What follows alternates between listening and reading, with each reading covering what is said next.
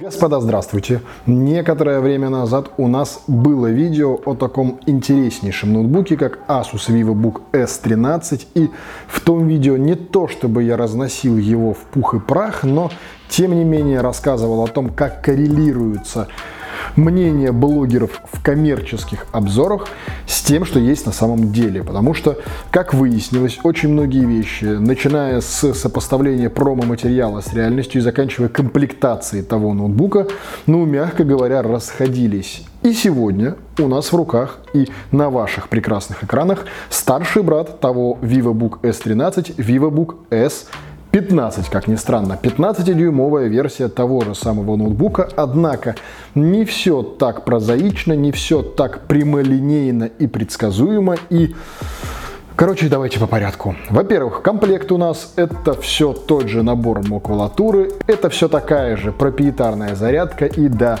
не придется нам и в этой версии носить с собой USB Type-C прекраснейший и заряжаться через него, а придется носить с собой зарядку непосредственно с портом от Asus. Почему было не впихнуть зарядку через USB Type-C, учитывая, что он здесь есть, и помимо этого есть куча других портов? Возможно, это какая-то чисто маркетинговая история, потому что технических препятствий для этого, очевидно, ну, нету. Условным плюсом тут можно отметить то, что с этим ноутбуком нам уже не рассказывают о наличии в комплекте кожаного чехла. Тут его не заявлено и, соответственно, его здесь и нет хотя бы ожидаемо, хотя бы предсказуемо. Уже хорошо. А вот что не очень, так это возгласы о том, что этот ноутбук еще тоньше и еще легче. Он весит полтора килограмма и, в принципе, это соизмеримо с увеличением его диагонали и это вполне себе легкий ноутбук. И толщина его более чем отличная. Это менее двух сантиметров. Это достаточно тонкий ноутбук. Однако, о чем не стоило бы здесь говорить, это о тонких рамках. Потому что нам заявляют, цитирую вам сайта, тонкие рамки 7.8 мм. То есть менее сантиметра. Не знаю, о каких рамках они говорят, но рамки сверху и снизу – это огромные такие панели, и ни о какой безрамочности тут речи быть не может. Если в S13 о ней можно было говорить, и там действительно равномерно распределенная по толщине рамка, то здесь это толстенная верхняя и нижняя, и, ну, по бокам, да, рамки 8 мм. Но говорить о безрамочном экране и какой-то толщине рамок, точнее их тонкости – но здесь, пожалуй, что не приходится. Более того, здесь в верхней рамке расположили, на мой взгляд, абсолютно бесполезную веб-камеру. Во-первых, потому что качество съемки веб-камеры оставляет желать лучшего, и я не могу себе представить ситуации, рабочих ситуаций, в которых эту камеру можно было бы действительно использовать. Более того, заявляемая функция Windows Hello, которая прямо на сайте у них э, позиционируется, что этот ноутбук поддерживает Windows Hello, и, соответственно, можно использовать свои биометрические данные и их действительно можно использовать, однако речь идет о биометрических данных с сканера отпечатка пальцев, который здесь встроен в тачпад. О биометрии посредством веб-камеры речи и не идет. И в таком ключе вообще становится загадкой, зачем ее сюда добавляли. Лучше бы ее вообще убрали и сделали бы тонкую рамку, так же как в S13. Вопросов к этому ноутбуку было бы гораздо меньше. И даже его восприятие визуальное ставило бы его на голову выше за счет тонкой верхней рамки. Она была бы такая же, как у S13, и тогда это был бы круто крутой, практически безрамочный Windows ноутбук пятнашка. Это было бы очень здорово. На текущий же момент это ноутбук с толстенными верхними и нижними рамками, с абсолютно бесполезной камерой, которая не поддерживает Windows Hello. И тут, пожалуй, что ребятам из Asus нужно брать пример у того же Hewlett Packard, у которых камеры поддерживают Windows Hello и разблокировка камерой по лицу работает более чем удобоваримо и даже безопасно. Мы пытались ее тестировать разными способами, пытались обмануть, ничего не получилось. Так что вот ребятам из Asus, если ставить свои веб-камеры в ноутбуки и позиционировать их как ноутбуки с тонкими рамками, то стоило бы набраться опыта у того же старшего товарища HP. По техническому оснащению здесь все очень интересно.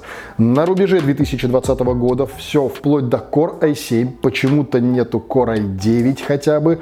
Это MX150 NVIDIA видеокарта. Ну, такое себе, хотя это и не игровой ноутбук, надо четко это понимать, это не игровой ноутбук.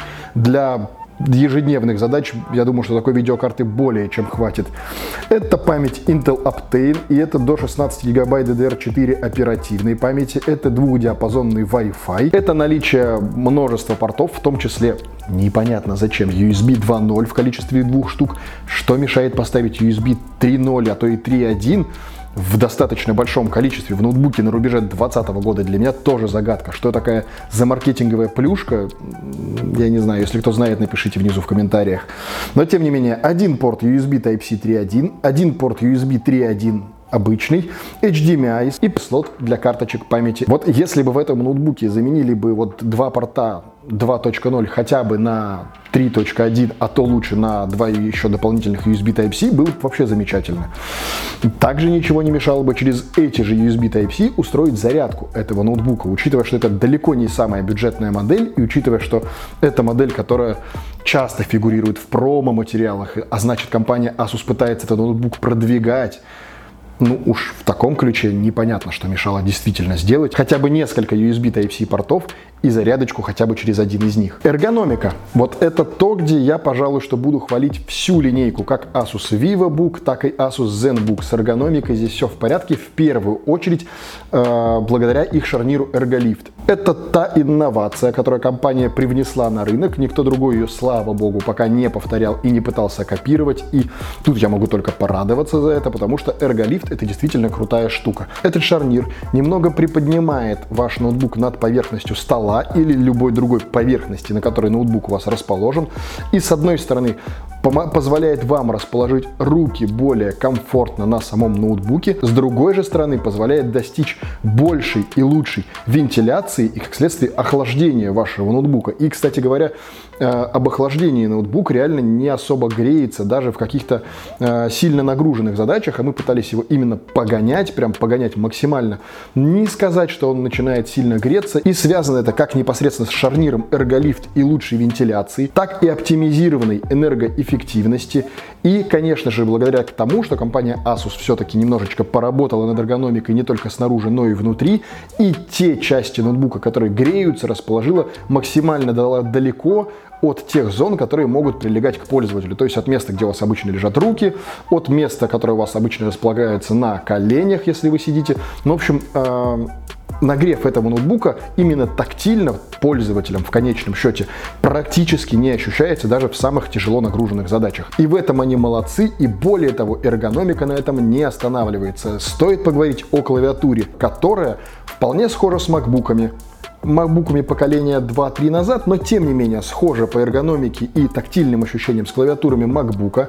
Она также имеет подсветку, причем э, подсветку в несколько уровней, так, чтобы она максимально не напрягала ваши глаза, но при этом клавиши вам было видно, будь то сумерки или полная темнота. В общем, над клавиатурой ребята тоже поработали, и в следующих итерациях этого ноутбука жду клавиатуру, похожую на клавиатуру текущих MacBook. Вот тогда будет вообще хорошо. Автономность. То, о чем имеет смысл тоже упомянуть в этом ноутбуке, потому что здесь все интересно. С одной стороны, у нас проприетарная зарядка, и это огромнейший минус, на мой взгляд.